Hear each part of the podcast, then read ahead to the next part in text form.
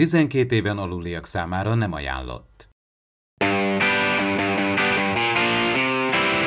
Ez itt az Impulzus Podcast, az űrszekerek Star Trek tematikus epizód kibeszélője. A fedélzeten Csaba, Attila és Dave.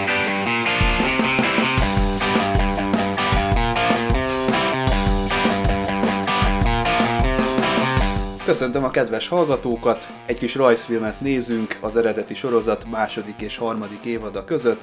Ennek örömére itt van velünk a rajzfilm sorozat rajongói szinkronjának a szinkron rendezője Kő Gergő, szervusz Gergő! Hello, sziasztok! És itt van velünk maga körkapitány Atter. Üdv mindenkinek! Aki nem csak körkapitány, hanem az impulzus adás hangja is, tehát itt az intróban is hallhattátok őt és szokásos beszélgető társaim, Attila és Dév is itt vannak. Szervusztok, srácok! Sziasztok! Sziasztok! Hát, ha jól gondolom, akkor az ötödik epizód jön, ami a Triblis epizódnak a folytatása.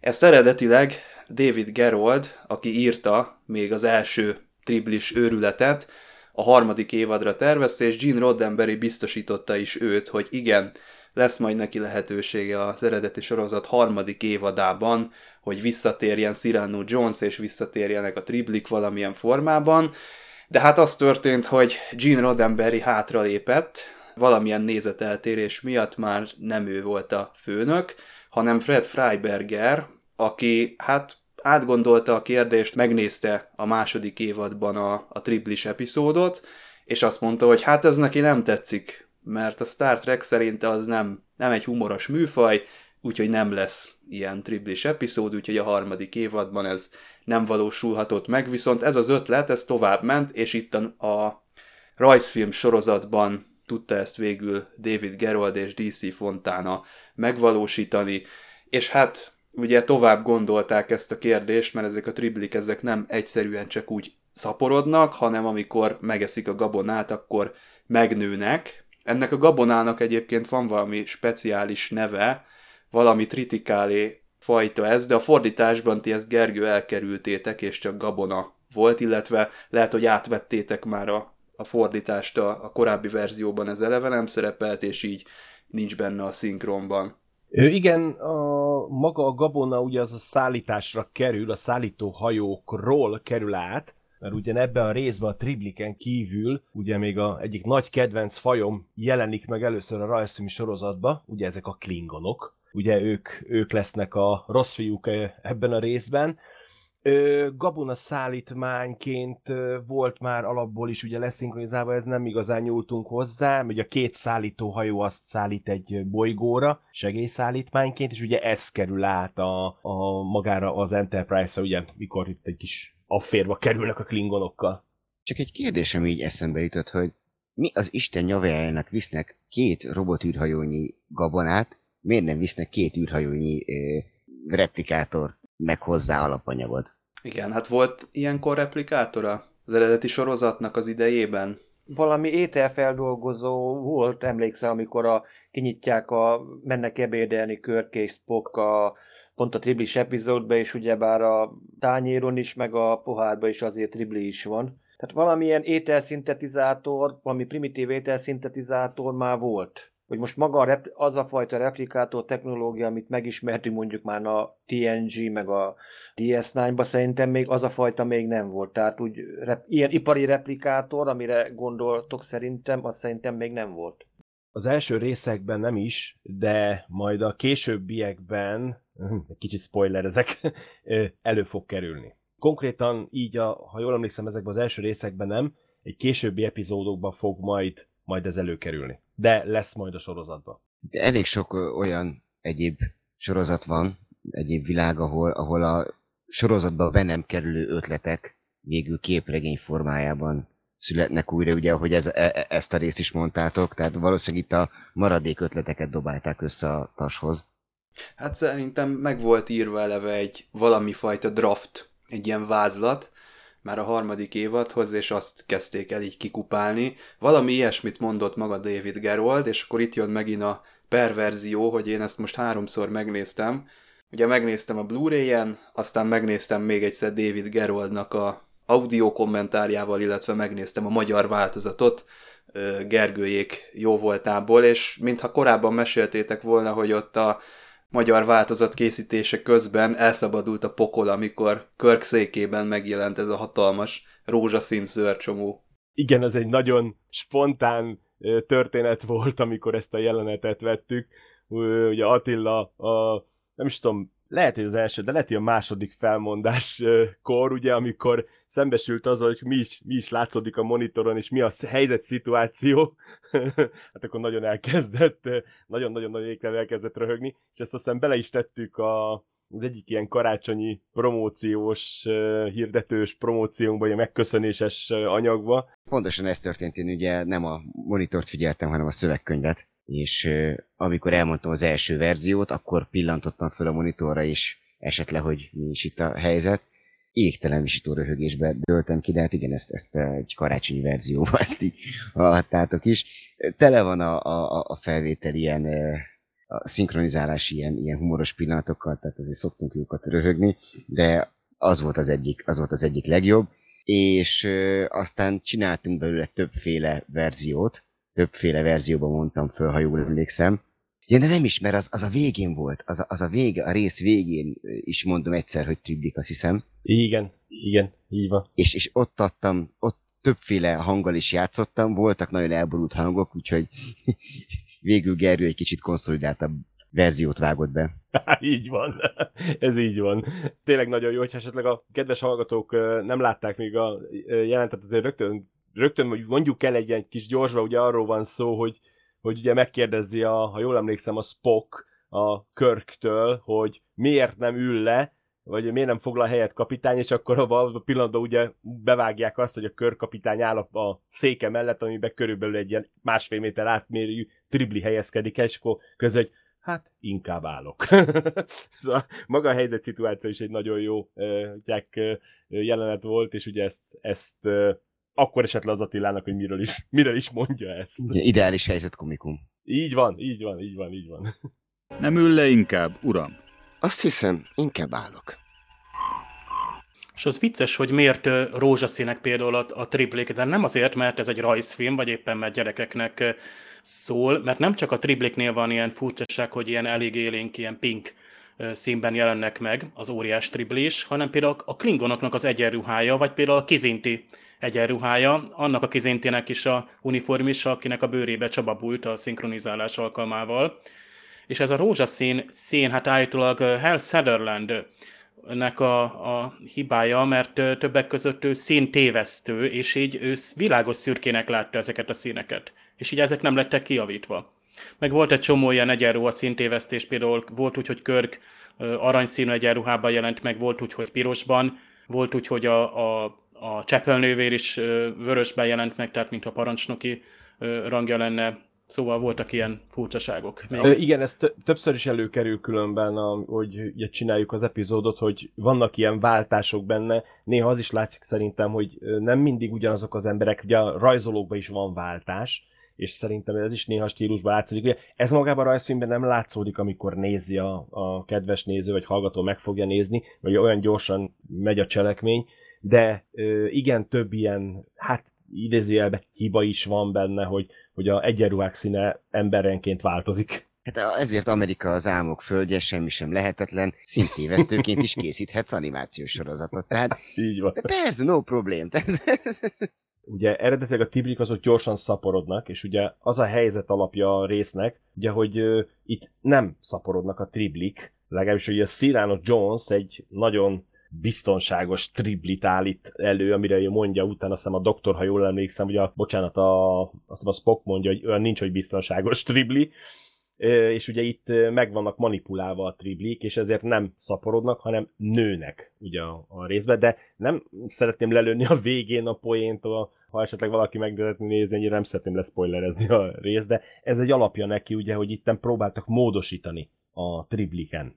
És a tripliket már korábban is próbálták módosítani, ugyanis ha most összeszámoljuk, már összesen négy triblis rész van, tehát szinte már egy kisebb Star Wars univerzum keletkezett, tehát van az eredeti sorozatban ugye a, az eredeti triblis rész, azt tekinthetjük ugye az ős kiindulópontnak, ezt tekinthetjük a féle sequelnek, tehát folytatásnak, Aztán a Deep Space Nine-ban, amikor ugye összegyúrták, és hát megjelentek Cisco kapitányék ugyanebben az epizódban, ami az eredeti sorozatban van, azt egyfajta rebootnak, vagy remastered kiadásnak tekinthetjük, és készült egy prequel is, George Lucas mintájára, ugyanis 2019-ben a Short Tracks sorozatban készült egy negyedórás epizód, ott ugye Discover is színészekkel, neveztesen Pálykapitány elindít egy nagyon fiatal első tisztet, vagy kapitányt az útjára.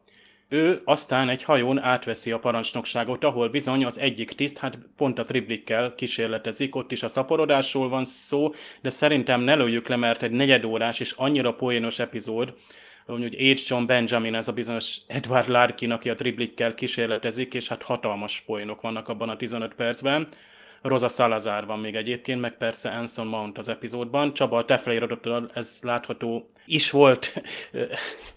Nem tudom, hogy most még elérhető-e, de itt-ott azért szerintem meg lehet találni. Tehát az epizódnak az a címe, hogy The Trouble with Edward.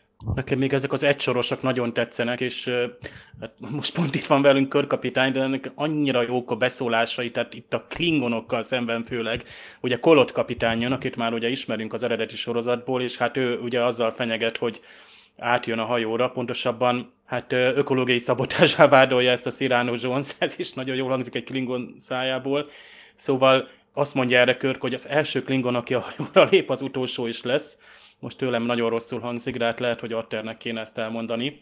Meg a másik jó beszólás, amikor Kolott azt mondja, hogy átveszik a hajó irányítását, Körk csak annyit mond, az biztos nem. Megmondom őszintén, ezek a legnehezebbek. Tehát amikor egy élő jelenetben vagy, akár színpadon, akár, akár filmezik az ember, akkor ott megvan a ritmus, ott, ott, ott tudsz reagálni a másiknak a, a tempójára. Itt a szinkronnál, mikor számolsz vissza, hogy akkor mikor mondja az eredeti hang, és kb. neked hogy kell mondani, és erre koncentrálsz, akkor baromira nehéz elfogni azt, hogy a, a, az előadásmód, a hangsúly is jó legyen, hogy, hogy tényleg megmaradjon a, a humora a dolog, dolognak. És nem azt mondom, hogy vért izzadtunk vele, de azért, azért nem volt egyszerű.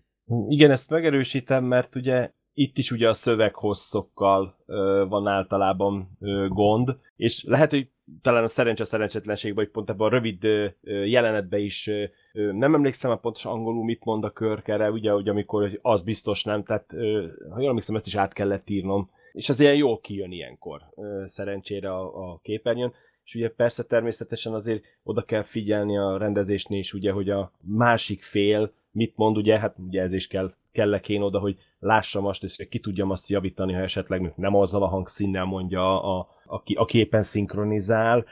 E, igen, sokkal egyszerűbb, amikor ugye több ember van bent, és hallja a másikat, hogy hogy beszél. Itt egy kicsit nehezebb dolguk van a lányoknak, fiúknak, és ezért nagy tiszteletem van nekik, de ügyesen megoldják. Én most gyorsan leszettem a saját szövegkönyvemet, ami ehhez a két részhez volt, amiről ma beszélünk. A felhőből? És igen, a felhőből.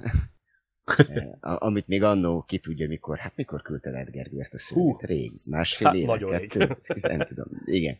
És én, én ugye csak a saját soraimat látom, tehát előtte, tehát van amikor, van, amikor elsőre ugye tudom, hogy nagyjából mi jön, meg ugye hallom angolul, hogy mit mond a másik, és akkor ott hirtelen elsőre mondok rá valamit. Meg ez még akkor tájt volt, amikor én nem néztem meg előtte a, a részeket. Tehát utána, utána kezdtem el, mielőtt felvettük a szinkront, utána elkezdtem megnézni előtte a részeket. Na jó, ezt jól összekavarodtam, de csak értettem a lényeget.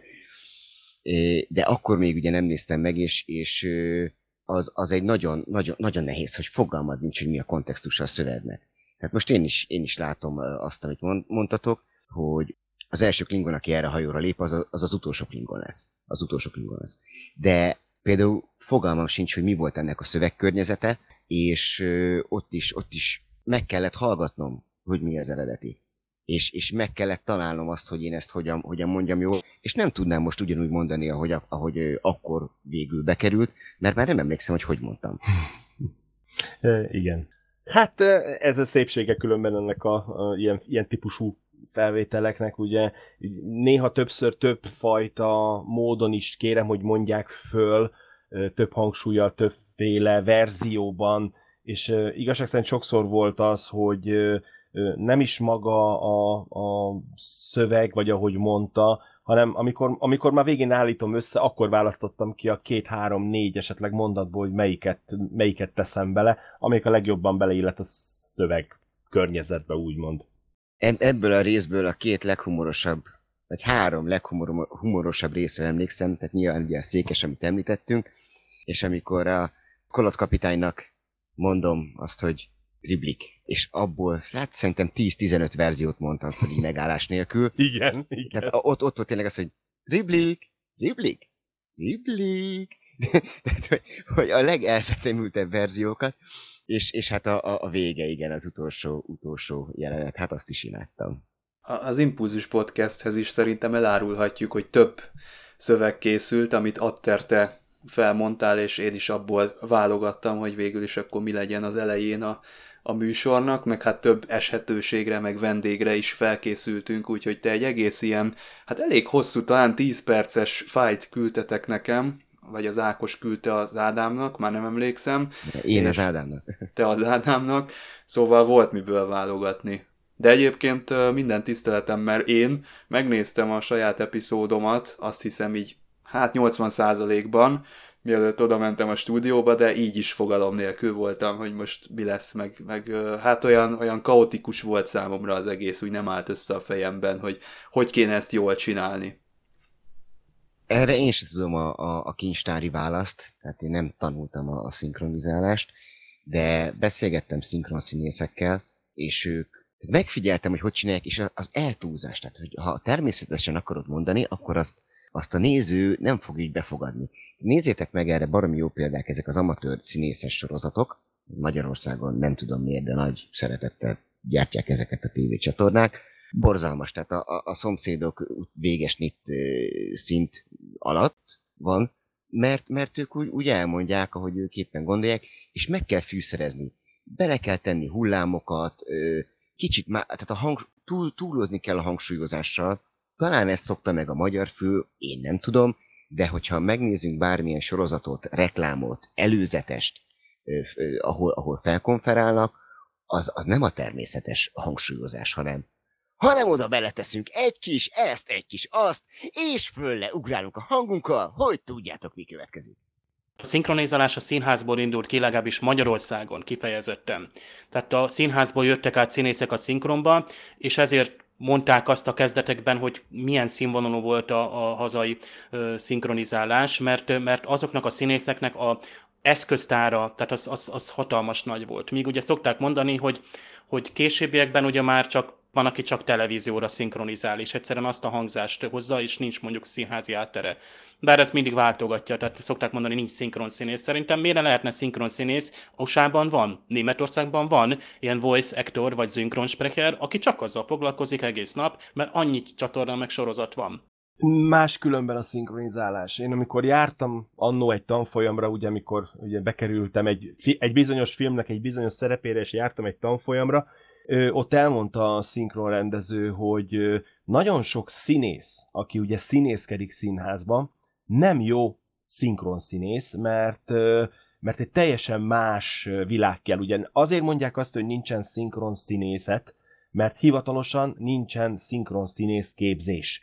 Tehát ezért, ezért mondják ezt általában, akik szinkronizálnak, hogy nincs ilyen, hogy szinkronszínész. Ők színművészek eredetileg. Így van, tehát... így van, így van. És, és nagyon nehéz különben, mert nem mindenkinek ö, sikerül elsőre. Ö, bizonyos fokú tehetség is kell hozzá, és, és hát főleg az kell hozzá, tehát ezt azért látszik, ö, és nem mindenkinek, tehát nagy nevű színészek nem tudnak szinkronizálni, mert teljesen más odafigyelést igényel, sokkal összetettebb odafigyelést igényel, hogy nézed az eredeti szöveget, nézed a magyar szöveget, nézed a képet, és ezt a három-négy impulzust pillanatok alatt, másodpercek alatt kell összerakni ott, és ugye akik nagyon jól szinkronizálnak, pont ebbe nagyon jók, hogy, hogy másodpercek, másodpercek alatt össze tudják rakni ezt így magukba, és tudják adni, adni a karaktert illetve amit az Atter ugye mondott, hogy teljesen máshogy beszélnek ezek az emberek, én sose felejtem el, nem emlékszem az úr nevére, mind, nagyon szégyen, de nem emlékszem nevére,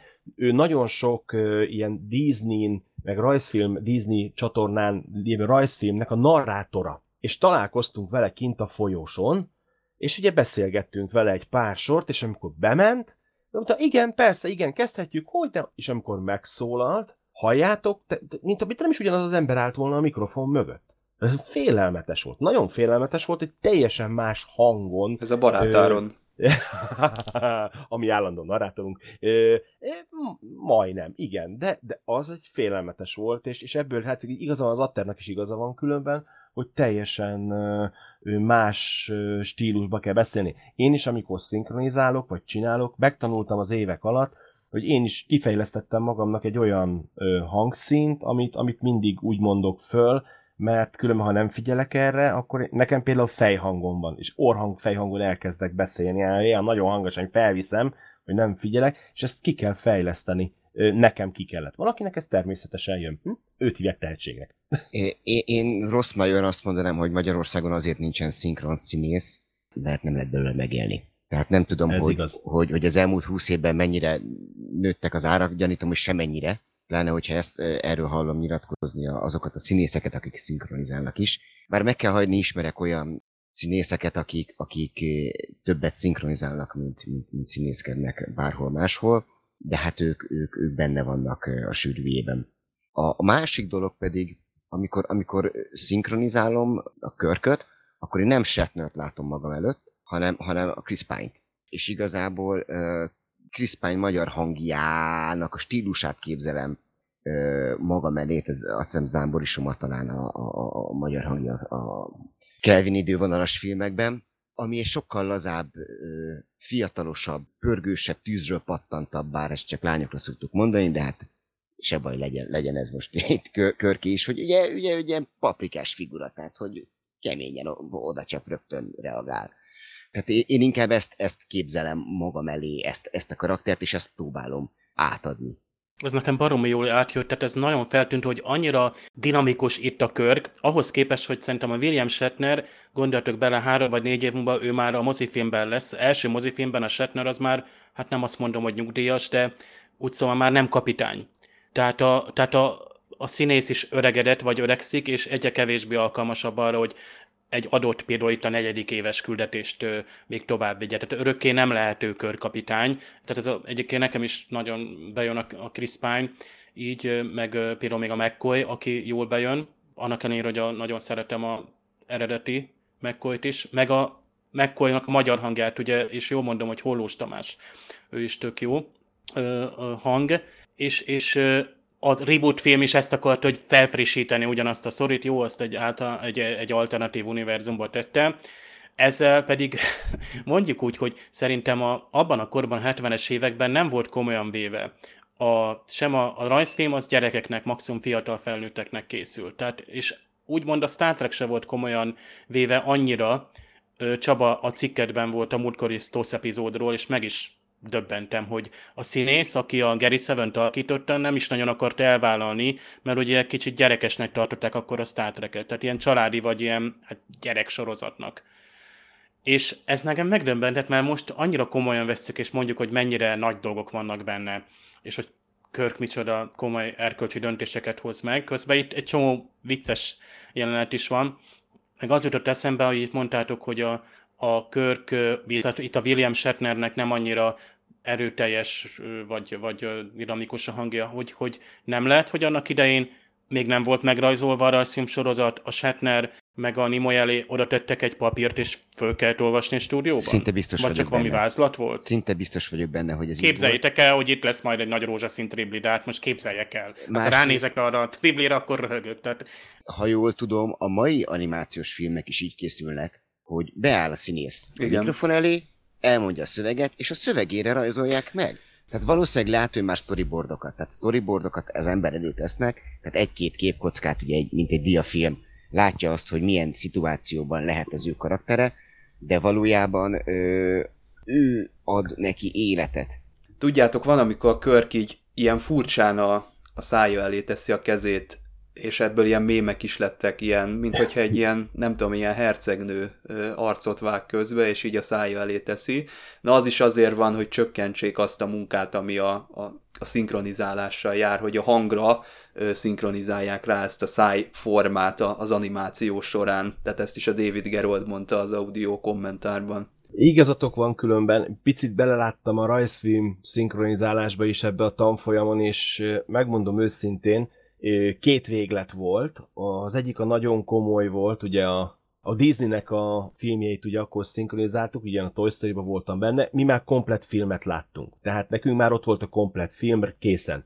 Viszont ugye volt egy sorozat, a Lego sorozat volt, ott például nem kapták meg a végleges verziót, hanem egy olyan verziót láttunk, hogy a figurák rohangáltak a képernyőn, és a háttér az még például egyáltalán nem volt kész. Ez a Lego Ninjago-nak a sorozata volt, ami ment, és ott például egyáltalán nem volt kész a háttér, csak a figurák rohangáltak, ilyen skiccek voltak berajzolva nekik, úgyhogy szerintem ez elég vegyes, és ezt szerintem inkább cége válogatja, hogy hogy, hogy adják ki. A Lego az inkább szerintem a gyorsaságon múlott, tehát hogy minél hamarabb meglegyen, és minél hamarabb kész legyen maga a szinkron is, de a, a mondom, a, a Disneynél ott már, ott már lehet, hogy aztán előfordulhat ilyen, hogy megkapják a Disneynek a nem végleges verzióját is, ezt, ezt nem tudom. De mind a kettő előfordul. Disneynél van még egy olyan extra, hogy bekérik, tehát mondjuk a közép-európai régióból be kell küldeni a, a szinkron hangok, lehetséges szinkron hangokat, és a központba választják ki, hogy na ennek e- a színésznek a leginkább hasonlít a hangja az eredetihez.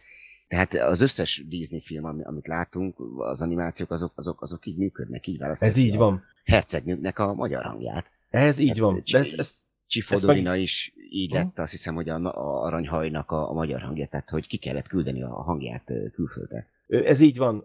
Én a, a Toy Story-ban volt a kis rövid szövegem, és minket is nem, nem a magyarok választottak itt, nem a magyarországi szinkronrendező, ugye a Farag, Faragó József, ilyen hiszem ő volt, ahogy hívják, a szinkronrendezője, és ő, nem ők választottak ki engem, hanem a, a, mm, azt hiszem a Londonban lévő központban választottak ki négy hangot, aki a legjobban illett a karakterhez. És így lettünk kiválasztva, és azt hiszem például ugye a, a Verdákban a Joe Compostor hangja ugye például a Gangsta Zoli. És ugye ő neki is, ő, tehát azt, ha jól emlékszem, akkor még nem volt szín, szinkron színészi múltja, amikor itt kiválasztották erre a szerepre. De nem, nem, nem Magyarországon, igen, központban választák ki, aki a legjobban hasonlít ebbe, igaza van a ternek. Na, fiúk, mi a véleményetek a tribli jelenségről a Star Trek-en belül? Én nagyon szeretem mindegyik triblis részt, azt hiszem itt mind a négyet felsoroltuk. Mindegyik azért hozzá tudott tenni egy kicsit, pont egy annyit, hogy még szórakoztató legyen, de ne ugyanaz a séma legyen elismételve. Itt a rajzfilmben ugye nem csak szaporodnak, hanem növekednek is, a DS9-ban azért egy nagyon szép crossovert látunk, elképesztő technikai megvalósítással, és ez a Short Tracks is arra volt jó szerintem, hogy ami akkoriban egy, egyfajta humort képviselt, lehet, hogy ma már egy kicsit ilyen avit szemmel nézünk rá, és egy nagyon ilyen up-to-date humort, nem tudom ezt, hogy lehetne jobban kifejezni, de ilyen mai harsány humor volt abban a short tracks-ben, és ezzel is egy kicsit megújította ezt a tribli kánont, de én azt mondom, hogy már most a közeljövőbe, ha készülne egy még egy triblis valami, az már, az már sok lenne, tehát most így ez nekem kerek, a, mondjuk a tüköruniverzum most részekből én már, amikor a DS9-ba jött a sokadik tüköruniverzum, akkor én már kapartam azért a falat, hogy az már sok volt, de itt a Tribliből szerintem jól megmaradt az egyensúly, és ez nekem számomra mindig egy kellemes dolog, amikor ilyen epizód van nem is emlékszem, hogy a múltkor melyik író mondta ugye a nagy podcastben, hogy, hogy ő szereti feszegetni a határokat, és szerintem az, hogy tribliket kitaláltak az írók, az pont egy ilyen határfeszegetésből adódhatott, hiszen e, nem egy csúnya fejű, elmaszkírozott, vérengzős szörnyről van szó, de mégis félelmetes. Tehát a lehető legcukibb lény, szerintem egy cukibb lényet nehéz kitalálni, de mégis félelmetes és veszélyes. Ilyen fogyasztóbarát gyilkológép. Igen, igen, igen, igen, és e- et, ettől izgalmas az egész, tehát hogy kilép a, a komfortzónából, abból a komfortzónából, ahova mi a szörnyeket gondoljuk, hogy, hogy csúnyán néz ki, meg, meg vérengzős, meg savcsipög a szájából. Nem, ez tök cuki szőrös, lehet, lehet simizni, azt csak fölzabál mindent is. Tehát, szerintem ez, ez egy nagyon érdekes science fiction próbálkozás, és én ezt kérdezni is akartam, de megelőztél vele, hogy, hogy, hogy, hogy úgy gondoltok erről, mert szerintem ez egy hálás. hálás Van ennek van. gyökere egyébként, azt hiszem ezt Attila talán te tudod, hogy a készítők valami nyúlinvázióból merítették az ihletet akkoriban a 60-as években talán? Volt például Ausztráliában is például a nyulinvázió, hogy egyszerűen be, be kerültek a nyulak, és egyszerűen túlságosan elszaporodtak, mert nem volt telje, természetes ellenségük.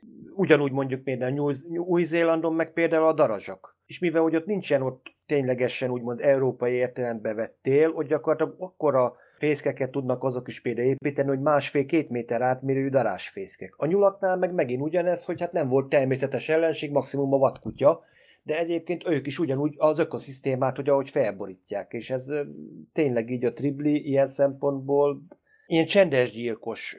Nekem mindig ugye az a hangja jut eszembe, amikor ott a szöcske, ugye szöcske vezér ott megpróbálja elmagyarázni a többieknek, hogy mi a veszély. És akkor fog, fog egy fűmagot, hogy na ne csak odaadom, oda dobja neki. Na hát az az egy darab, hogy nem veszélyes. Még egy darabot oda dob nem veszélyes, cuki minden, és akkor megfogja, leüti az egésznek a tárolónak a tetejét, és akkor az összes rájuk zúdul. Na, tulajdonképpen a tribli is tulajdonképpen ugyanez. Látszólag azt mondjuk, hogy cuki-cuki, de viszont gyakorlatilag egy tömegbe viszont tényleg borzalmas. Hát szinte szó szerint, mint az ember. És annak ellenére ugye, hogy maga a lénye milyen kis cuki, és mennyire kevés részben szerepel, azért szerintem bármelyik Star Trek rajongót megkérdezzük, hogy mondjon egy-két nevezetes lényt a, a Star Trek univerzumból, akkor szerintem az top 3-ban benne van a tribli. Attól függetlenül annyira megmaradtak az emberben a, ezek a kis cuki szörgolyók, hogy mindenki, mindenkinek rögtön ez jut eszébe, aki, aki csak egy picit is ismeri a Star Trek univerzumot. Én azt mondanám, hogy tulajdonképpen mindig ez ilyen, ilyen levezető, ilyen gőzkielesztő epizód volt szinte mindig. Hát mindig általában valami halálkomoly ellenséggel viaskodnak, akár egy mondjuk energiafelhő, harcos klingonok, romulánok, emberevőszörny, vagy bármi. A Tribli meg egy ilyen, tényleg olyankor ott lehet el lehet ereszteni a fantáziát a poénok szempontjából, mert nem ijedünk meg tőle, nem vált ki undolt semmi, hanem az ember tényleg pihentetőnek nézi, hogy később pedig már, aki mondjuk látta mondjuk, mondjuk a DS9-nál is, már szinte már nosztalgiából néztük, hogy hoppá, na most újra triblik, és utána tényleg ott is a rengeteg poén, amikor Quarknak a fején ott van a tribli. Vagy itt is mondjuk, amikor ott ugyanúgy megismétlődik a jelenet, hogy a Körk megint egy tribli halomba találja magát. Hát azt mondom, ez is olyasmi, amit az ember mindig és mindig újra néz. És ugye itt kihangsúlyozzák azzal is, hogyha jobban megnézitek az epizódokat, ezek picsodák. Egy szörcsomó, ami, ami ül a földön, és, és mondja a magáit és mégis egyszerűen hip-hop mindenhol megjelennek. Tehát magában a filmben nem, lát, nem látsz tribliket rohangálni, hogy másznak, maximum lassan kúztak, másznak, hanem egyszerűen pikputy, pikputy mindig megjelennek valahol, de sosem tudod, hogy hogy, hogy kerülnek ö, oda, annak ellenére, hogyha jobban belegondol az ebben a részbe és megnézi, azért itt megint egy felelőtlen emberi magatartásnak a megnyilvánulása van, hogy ugye egy, egy ökológiai katasztrófát okozott egy, egy népnek, annak ellenére, hogy itt a klingonok a elszenvedő alanyai, de mégis egy ilyen felelőtlen magatartásból adódóan tudnak elszaporodni maguk a, a triblik, de mégis az egészből egy ilyen helyzetkomikumot hoznak elő, amiben vicces rész betorkollik. És én például sose, azt nem értettem például, amikor az eredeti epizódban Körk ugye leül a székébe, és akkor ott van a tribli. Hát a tribli hogy mászik fel oda abba a székbe? Ez, ez sose tudtam esküszöm rájönni. Motorizált és, triblik, tehát azt hiszem már a Deep Space Nine-os hogy... epizódban használtak is tehát valamilyen, tehát csak a mozgást tudták nyilván megoldani, hogy be, be volt szerelve valami villanymotor, hogy tényleg mozgó, mozogjanak, de hogy hely, tehát hely, helyzetváltoztásra voltak képesek, de helyváltoztásra nem. Tehát ez egy öröktitok marad ugyanúgy, mint amikor mornak a dumáit, azt, azt lehet, hogy lejegyezték, de volt képen nem tudjuk, hogy miket beszélt ott a bárpultnál. Én mindig arra gondolok, hogy, hogy ezek gurulnak, meg pattognak.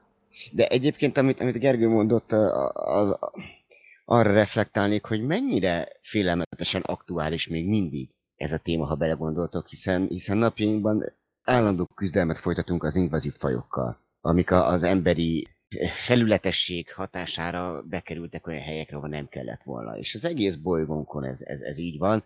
Jó, oké, próbálunk más bolygókat nem megfertőzni, addig jók vagyunk, de a sajátunkat, azt invazív fajokat hozzuk, visszük, elterjednek, tehát aktuális még mindig ez a kérdés.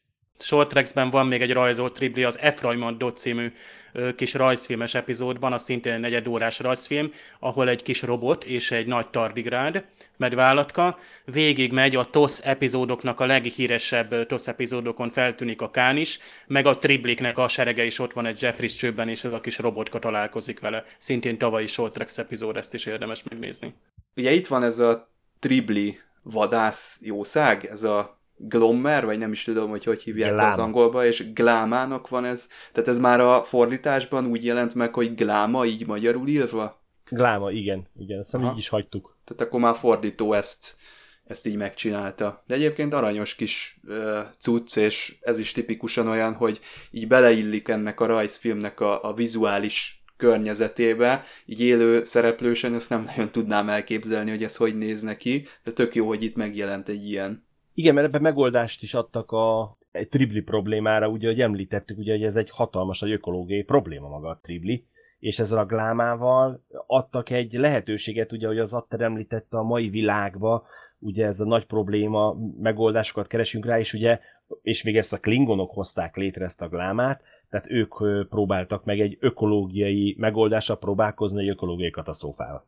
Az Impulzus Podcast pillanatokon belül folytatódik. De előbb csatold be az öveket és lépj be hozzánk a Parallaxisba. A két hetente új podcasttel jelentkező szórakoztató ismeretterjesztő kibeszélőben a legfrissebb tudományos és fantasztikus események mellett a science fiction filmek, sorozatok és könyvek hátterét vizsgálják, emellett pedig a filmvásznon és a képernyőkön megjelenő technológiák tudományos megalapozottságát feszegetik a Tudományos Újságíró Klubja és a Tudományos Ismeretterjesztő Társulat által 2019-ben a Juhari Zsuzsanna díj külön díjával jutalmazott blog podcastjének műsorvezetői.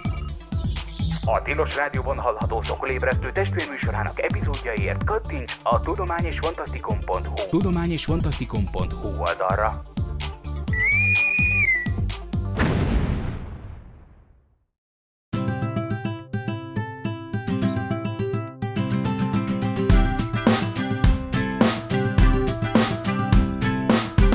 A hatodik rész a túlélő, The Survivor, ez engem már egy kicsit ilyen TNG-s alapfelállásra emlékeztet, amikor jön valami misztikus utazó, aki szokatlanul civilizált és udvarias, de azért érzi a néző is, meg érzi a kapitány is rajta, hogy hát valami nem stimmel ezzel a jó emberrel, ráadásul itt még egy románc is van a háttérbe. Számomra egyébként ennél az epizódnál érett be a rajzfilm sorozat, tehát mindig, amikor ide jutok, akkor állapítom meg, hogy hú, basszus, hát ez, ez egy igazi Star Trek, ez úgy, úgy összeáll, és, és végig belefeledkezve tudom úgy, úgy nézni, mintha csak egy, egy eredeti sorozat, vagy egy új nemzedék epizódot néznék, és valahol ugyanitt van az, hogy a ti munkátokat, Gergő, már olyan teljesen természetesen hallgatom, tehát valahol itt az ötödik, hatodik rész környékén állt ez úgy, úgy szerintem össze, hogy innentől kezdve már, már úgy valahogy magatokat adjátok, vagy nem tudom, hogy mondjam, tehát így nagyon belejöttetek már eddigre. Szerintem ezt jól látod, igen, én, ezek a részek már nagyon jól sikerültek, meglátásom szerint is, tehát a amatőr jellegéhez viszonyítva is szerintem egész jól sikerültek. És igen, jól mondod, ez, ez a rész egy kicsit ilyen, egy ilyen igazi ilyen, ilyen Star Trek-es ö, ö, feelinget behoz már, ugye, ugye a Yesterday után, tehát a második rész után, amit ugye mindenki a legjobb ö, rajzfilm résznek tart, ugye a Spockos részt, Ö, de utána ez is egy nagyon jó, és hogy te mondod, itt van minden ugyanúgy, árvány, csalás, szerelem, tehát ez az a rész, és ugye itt jelennek meg a másik nagy gonosz faj, ugye a romulánok kerülnek el, és ők mozgatják a szál, szálakat a háttérben, de itt se szeretném lelőni nagyon a, a point, ha esetleg még valaki nem látta volna, de, de igen, itt már, itt már én is úgy éreztem, hogy kezdett összeállni ugye a csapat, meg mindenki. Egy kis személyes emlék, hogy én annak idején műholdas csatornán így kapcsolgattam, hát nem volt ugye tévéműsor, pláne internet nem volt, hogy megnézzem, hogy mi, milyen csatornán mi megy. Ez volt az első rajzolt film, a rajzfilmek közül ez volt a legelső, amit láttam németül. Meg tulajdonképpen teljesen, hogy addig, ne- addig jó, tudtam róla, hogy van, olvastam róla, hogy rajzfilmsorozat készült, tehát- de ez volt az első, amit végig, amit láttam és végignéztem, ez az epizód. Tehát valamikor, azt hiszem 97-ben Nem most, hát van már lassan 23 éve. Milyen érdekes, hogy ezek a romulánok egyébként ilyen klingon cirkálókkal érkeznek meg, és amikor bejelentkezik a romulán, akkor is ugyanaz a háttér van mögötte, mint az előző epizódban a klingon mögött. Igen, ö, ezt nem is régen olva, nem is a régen olvastam egy cikket, összefoglalót. Nem tudom, hogy ez most kánon vagy nem kánon különben ezek a hajóknak a, a kialakítása, de aztán van egy ilyen vonal, hogy, hogy a romulánok megvásárolták a klingonoktól, nem akarok hülyeséget mondani, de hiszem a D7-es cirkálót, és pont ezért van az, hogy ugyanúgy néznek ki a, a klingon, vagy a romulán hajók, mint a klingonok, mert hogy egy, egy ilyen irányvonal szerint tőlük vásárolták meg ezt a típust. Úgyhogy azért, azért látható ugyanaz a hajó benne, én szerintem. Aztán lehet, hogy ez csak így alakult az évek során, hogy ez lett az egyik magyarázata ennek, de, de én ezt, ezt nem is tudom, nem is olyan rég olvastam egy hozzászólás cikket, hogy van egy ilyen verzió benne. Tulajdonképpen most, hogy kibeszéljük ezt a két epizód, ez ilyen a D7-es nap van gyakorlatilag, mert előző Igen. epizódban is D7-eseket láttunk, most is, tehát ilyen, tulajdonképpen ők a valódi főszereplők, nem a Triblik, meg a, nem a... És a D7-esek is a Winston. rózsaszínek. Igen. Ezt a Carter Winston-t én nagyon megnézném, élő szereplősem. Tehát, hogy így, így milyen ember volt ő, akár egy ilyen előzmény filmben, vagy, vagy bármilyen formában. Jó lenne hallani róla. Ez egy olyan igazi karizmatikus fickónak tűnik. És milyen érdekes, hogy múltkor pont erről beszélgettünk, hogy hogy, hogy, hogy működik a gazdaság a Star Trek világában. És itt van egy karakter, aki megszek, me, megszedte magát, és nyilván a jó, szá, jó célokra költötte el. Látjuk, hogy azért ez a Winston azért nem csak magában a föderációban tevékenykedik, hiszen tudjuk, hogy ő egy űrhajótörött is volt, és tényleg, hogy bejárja a világot, és jó, egyrészt üzletel, meg hát nem, nem tudjuk pontosan, hogy most mi kell, mi kell, de közben úgymond segít másokon is. Tehát az, az, az a fajta önzetlenség, hogy jó, már megvan mindenem, de közben azért még, még képes vagyok adni, hogy nem csak mint egy nagy örökmozgó, hogy hát minden, minden latinumot, meg minden kerítet besöpörjek, hanem hogy vissza is tudok belőle adni, hogy képes vagyok rá. Mondjuk ez is egy, azt mondom tényleg még azért a 70-es években is szerintem azért nem volt annyira szokványos, akár még Amerikában se, hogy na most tudtuk volna arról, hogy na most akkor egyik-másik nagy multimilliómos most ide adakozik, oda adakozik, vagy akár egy focisztár, vagy bárki, aki mondjuk ilyen híres, hogy a médiában szerep, hogy közben, miközben egyrészt kőkeményen hajtja a dollárt, vagy a fontot, vagy akár a márkát, hogy közben meg ennyire jótékonykodjon is. Ez nekem kicsit ilyen Széchenyi grófnak tűnik ez a karakter, egy ilyen jótevő, adakozó, ilyen szervező embernek jött le. És érdekes, Én- én- hogy pont egy ilyen rajzolt figurát ö, tesznek elénk, és mégis mennyire átsugárzik ez a személyiségtípus. Én egy ilyen Bill Gates mondtam volna Széchenyi helyett, de, de ja. Igen, ez a tipikus, igazi úriember. De és ez, ahogy Csaba is mondja, hogy lesüt a képernyőről, hogy az, akár a megjelenés viselkedése, és ezért is van ugye éles ellentétben azzal, ugye, hogy, hogy végül, végül ki is derül, hogy ki is ő valójában. Ugye, hogy az eredeti, ez ugye már nem él az eredeti karakter, de, de mégis ezt az úriember feelinget nagyon jó tényleg áthozták azt a, magába a, a részbe. Hát ki is ő valójában egy ilyen csápos valami, hogy hívják ezt a fajt? Már nem is emlékszem, de volt egy Vendoriai? hasonló. Vendor, Vendor. vendóriai.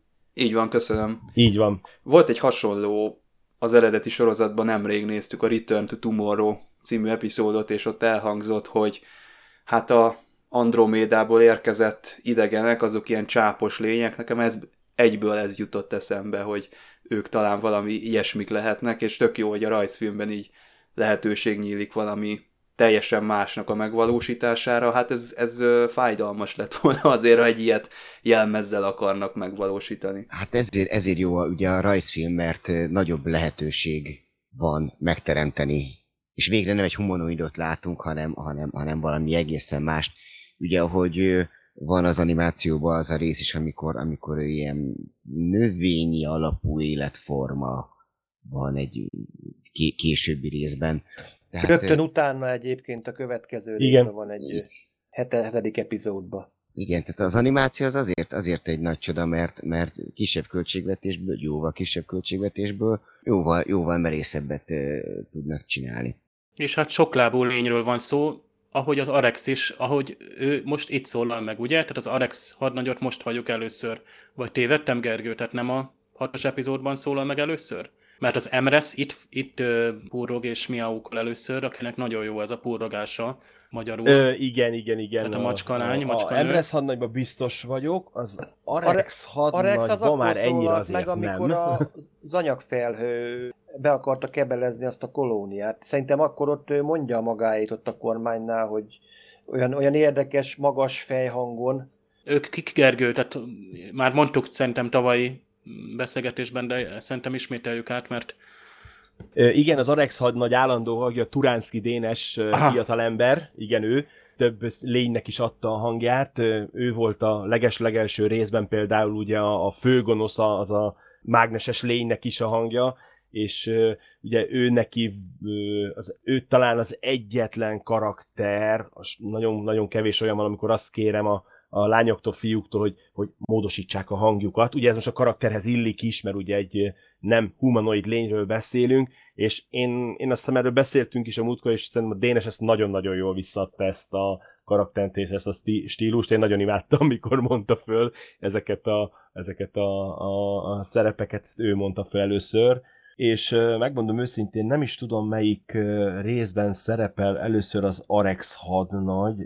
Lehet, hogy tényleg a, a negyedikben ő már szerepel, de így most így hirtelen, hirtelen nem tudom, de szerintem a harmadikban, a harmadikban szerepel igen először ő. A Ha már a Arex hadnagy. mellékszereplőkre ráfordultunk, A akkor térjünk vissza kicsit a, a Cyrano Jonesra, és hogy ő, ő ki volt, mert ő is remek volt. Hát a Cyrano Jones meg az állandó narrátor hangunk. Drága Azt barátunk, mindenit. barát Áron. ő itt kapott egy szerepet mm, ebbe az epizódba, és hát szerintem az is istenesen jó volt a, a maga a karakter is, és, és szerintem nagyon jól összeillettek a Alexandrával, Ceglédi Alexandra, ő volt a, a ugye a hadna, hadnagy, azt hiszem hadnagy a hölgy, a, Anna. Aki, aki a, a, Anna, igen, ő, ő volt a hölgy, és, és szerintem ők, ők ketten nagyon-nagyon jól összetudtak ebben dolgozni. És igen, az Emresz hadnagy is most ebbe a részbe kerül elő, azt pedig Mátyás Kingának hívják a hölgyet, ő, ő ebbe szerepel először is több epizódban is ilyen kisebb betés szerepekben. Ugye ő váltja Uhurát sokszor a kommunikátori székben. Nekik ilyen állandó, állandó hangjuk van. Én, én megmondom őszintén, kicsit irigyelem a kollégákat. Tehát, hogy én- én végig csak egy hangon kell, hogy beszéljek, ők meg itt játszadozhatnak. Érde? Nekem az a kedvencem a szinkronizálásban, amikor tökre el tudod változtatni a hangodat is. Val- val- valami őrültséget kell. Hát volt egy ö- öreg körk, mert ugye amikor ezekben a tehát a Amazonok bolygóján ott, ott egy nagy hordóban rejtőzködtetek, akkor Így van. megöregedtetek. Így van, így Az van. És, nehéz volt. és, és, még lesz még ilyen, ilyen, ilyen epizód, ha jól emlékszem, amiben majd Attila majd kell a színészi tehetséget. Nagyon nem akarom lelőni a poén, de azt hiszem, azt hiszem van még ilyen epizód. Na hát hagyjátok a attert kibontakozni. Ö, hagyjuk. Ígérem legközelebb, ha te olyan, olyan, olyan szerepet osztok rád, ahol ilyen típusú karakter Törjön lesz, ki belőle az állat. Esetleg, vagy esetleg valahol, valahol Szabadon foglak! De az nem durva, Egyéb- hogy valaki torzítva, tehát mondjuk az első fellépésénél a karakternek elhatározza a szinkronrendező, te vagy bármelyik másik rendező, azt mondjátok, hogy no, itt egy, e, tehát változtassa el a hangját. Erre kiderül, hogy 500 részes a a rajzfilm mondjuk. Tehát eh, lehet ezt tartani? Tehát például itt a hosszú R-eket az MRS-nél, ami nagyon jól átjön. Nem tudom, az angolban melyik betűt nyomta meg. Ugyanígy, tehát ez a, hogy ilyen macskaszerű legyen? Ö, igen, azt hiszem az erreket ö, kérte a Kingát, hogy azt hangsúlyozza ki, és azt hozza azt a erreket, tehát ilyen macskásan egy kicsit. De azt hiszem az angolban is az erreket nyomja meg, ha jól emlékszem, a, ott is így beszél maga a karakter. Nagyon-nagyon kevés ilyen karakter van különben, és ugye látszik is, hogy pont azok, akik ugye az eredeti sorozatokban nincsenek is benne, tehát az Arex, az Emres hadnagy, ezek, ezek mind olyan karaktereket ugye nem tudtak megvalósítani az eredeti tosba. Itt, itt lehetett uh, ilyen elváltozást kérni. Hát ugye a Szegi Attilának, ugye Atternek, ahogy hívják a körkapitán, hogy ugye az körkösen beszél, tehát normál emberi hangon beszél. Nagyon kevés ilyen szerep van, ö, de általában én úgy tudom, hogy az ilyen nagyon eltorzított hangú ö, karakterek, és most például most maradjunk egy másik, hogy Disneynél például a Mickey Egernek a magyar hangja, hát ott azért, azért föl van adva mindenkinek a lecke, hogy ezt egy folyamatosan hozza ezt a Mickey Egeres stílust, és nagyon nehéz. És ugye az a veszélye benne, mondjuk ez mindig veszélye van benne, hogyha bármilyen betegsége van, a, tehát elkap valami náthát, hogy hívják ott, nem biztos, hogy fogja tudni hozni ezt a karakterhangot. Most nem kell egy nagy betegségre gondolni, csak egyszerű megfázása vagy bármire. És ez nagyon-nagyon nehéz döntés. Én ezért is kértem meg minden lányt, fiút, amikor ugye elkezdtük, hogy mindenki a saját hangján. Van egy-két olyan karakter, ami a, a magából a rész epizódnak a hangjából adódóan kell torzítani, de sokszor nem is, nem is magát a hangot torzítjuk, hanem utána, amikor szerkesztjük a hangot, akkor adunk rá valamilyen effektet általában. És ilyen is lesz még pár. Andy Serkins volt az, aki többek között Golamot is játszotta, ugye, és ő elmondta többször Golam kapcsán, hogy végig valami nagyon rossz ízű, gyömbéres, mézes, nem tudom milyen koktélt kortyolgatott, hogy ki tudja azt a hangot, azt a golamos hangot adni. The precious, oh my dear precious. Tehát az, az azért egy nehéz, nehéz lehet ezeket hosszan kitartani, meg hát nem is. Hát szinte mi érezzük a saját szánkban, amikor ő, ő szinkronizálja a szerepet, és látjuk a gyűrűk urát annyira jól átadja azt a borzasztó érzést. Na, egyébként erről a test cseréről nekem még a Voyager-ben van egy epizód, ami eszembe jut, talán a Periszt találja meg először egy ilyen testcserés támadó, talán az is a címe, hogy elcserélt testek, azért ez visszatérő dolog a, a Star Trekben, hogy így nem tudjuk, hogy ki kicsoda, meg így bitorolja valakinek a, a testét egy másik lény. De itt ebben az epizódban nem igazán testcsere van különben. Nem testcsere van, itt ugye egy olyan lény, ugye a Vendori egy olyan lény, aki a saját sejt szerkezetét, ú, ezt nem ezt aki Igen. a saját sejt szerkezetét tudja átalakítani, tehát a lény ő csak felveszi a Carter Winston alakját, illetve, illetve még egy jó pár karakternek az alakját felveszi. Sőt, a vizsgálóasztal alakját, mint legfontosabb karakter. és mint a És az odó probléma ki van zárva már itt az, a rajzfilm sorozatban. Tehát van. bármivé átalakul, de csak ha ugyanolyan méretű, meg tömegé. Na most odónál magyarázatok meg, hogy hogy változott mondjuk pohárra. Igen, tehát itt egy, itt egy ilyen átalakulásos ö, ö, lény van benne, ugye, amit ki, ki is hangsúlyol a Spock, hogy ö, ugye ők karanténban is van az eredeti bolygójuk, mert annyira veszélyesek, pont ezért, ezért a tulajdonságuk miatt nem is igazán engedik őket szaladgálni, meg rohangálni a galaxisba. Emlékeztek az időurai rajzfilmre, 1983, azt hiszem? Jaj, nagy Ó, hogy ne. Na, nagy abba is a, nem tudom, az a Perdit bolygó álvája, azt hiszem az az eredeti címe. Nem tudom, mikor készült maga a regény, de abban is van egy ilyen Hát most nem tudom, hogy alakváltónak mondhatjuk-e ott, amikor a Gamma 10 ugye megmentik azt a sok jóra való úriembert, magyarul bűnözőket. Na most ott azt mondják, hát na, szükségük van egy űrhajóra, és akkor gondolkoznak, gondolkoznak, és van benne egy ilyen, szintén egy rózsaszínű, ilyen békaszerű lény, és akkor a társa jelentkezik, hogy na, hagyj mutassam be Onyxot, Gósz, csodafegyverét. Tökéletes képesség, utánzó zseni, és akkor átváltozik akár egy csomó, csomag drága kővé, meg bármivel át tud változni, és akkor mégis ővel csapják majd be a, a katonákat, a járőröket. Az is valami hasonló trükköt csinál. És visszatérek Csabára, hogy mondtad, hogy te az előzményét szeretnéd látni ennek a Carter Winstonnak, én meg az utó, tehát a folytatását ennek az egésznek, mert itt voltak éppen van egy ilyen fajok közötti románc. Igen, de, de, de nem, engem az érdekel, amit kialakult közte, tehát itt ez a kapcsolatnek az egész dinamikáját ebben a 24 percben bele volt sűrítve, hogy viszontlátás, aztán gyanakvás, kiderül, hogy ő, ő mégsem az, és csak másolat, vagy fölvette az alakját, de voltak éppen ő nem is tudom, hogy ápolta ott a bolygón, amikor megsérült, tehát átvette a, a személyiségéből annyit, hogy az Anna úgymond ebbe az idegen lénybe is hát bele tudott voltak éppen szeretni, vagy újra megszeretni, vagy újra felfedezni a egykori szerelmét, tehát egy elég bonyolult, szinte ilyen is dolgok vannak itt egyszerűen elrejt ebbe a Hát igen, egyetlen epizódban. sokkal több van ebben, mint egy ilyen szombat reggeli rajzfilm, és ezt nyilván elmondják a készítők is mindig, de ez nem csak üres marketing, szerintem ezek rendesen odatett Star Trek epizódok a maguk teljességével. Igen, csak az idő rövidsége miatt szörmentén említve. Tehát e, itt, itt e, e, ebből nem csak egy, egy sorozat epizódot meg lehetne csinálni, hanem egy komplet filmet.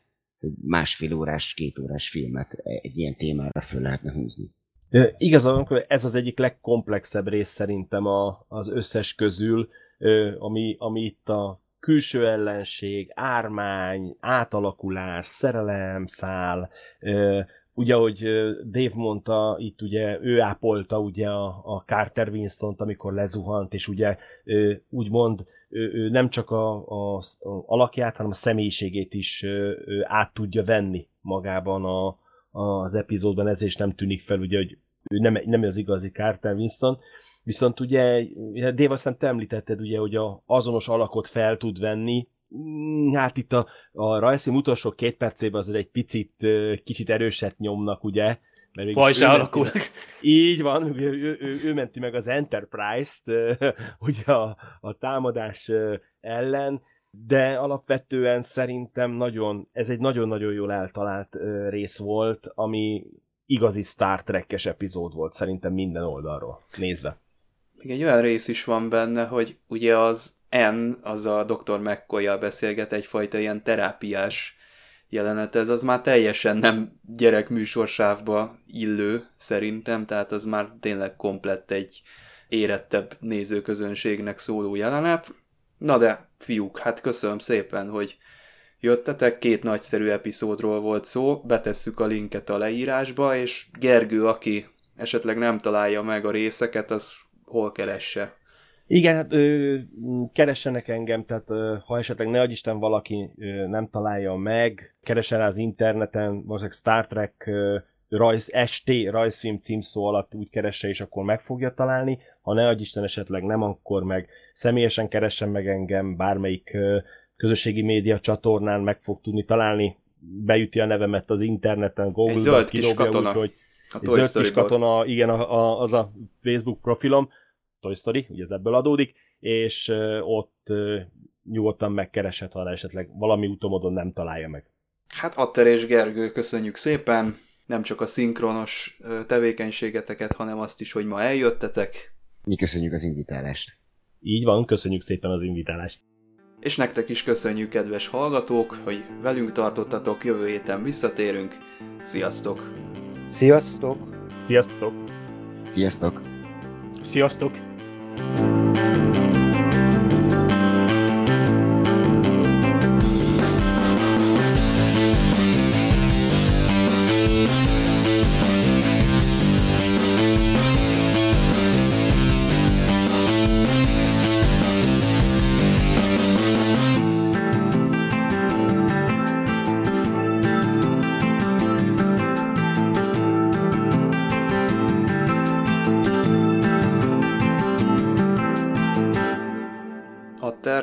Esetleg még tőled valami input a gláma témában? Gláma margarin. Ott Jó. elvesztettük. Jó, hát nem kötelező, szerintem lehet, hogy a, lehet, hogy a vicc ki az sok volt neki. ki voltam Ja. de, de, de, de, nincsen hozzászólásom, annyi, hogy, hogy ez a gláma, gláma margarin, ez tényleg, ez, ez a legrosszabb pillanataimban szoktam ilyet csinálni. ja, igen, Glába Morgan, jó. Ütős. Hát ezzel próbáltalak feléleszteni, hogy ha már minden kötél szakad, akkor egy ilyen kell. Gergőnek egy utolsó kérdés, majd ezt Csaba vált ki. Ö, kellemetlen kérdés ugyanis, övön aluli. Sorolt fel a triplik Úristen. magyar hangjait az ötödik részből. Ennyi. Ők Köszönöm. Ha egyet láttál, láttad mindet. Voltak. Így van. Klónok.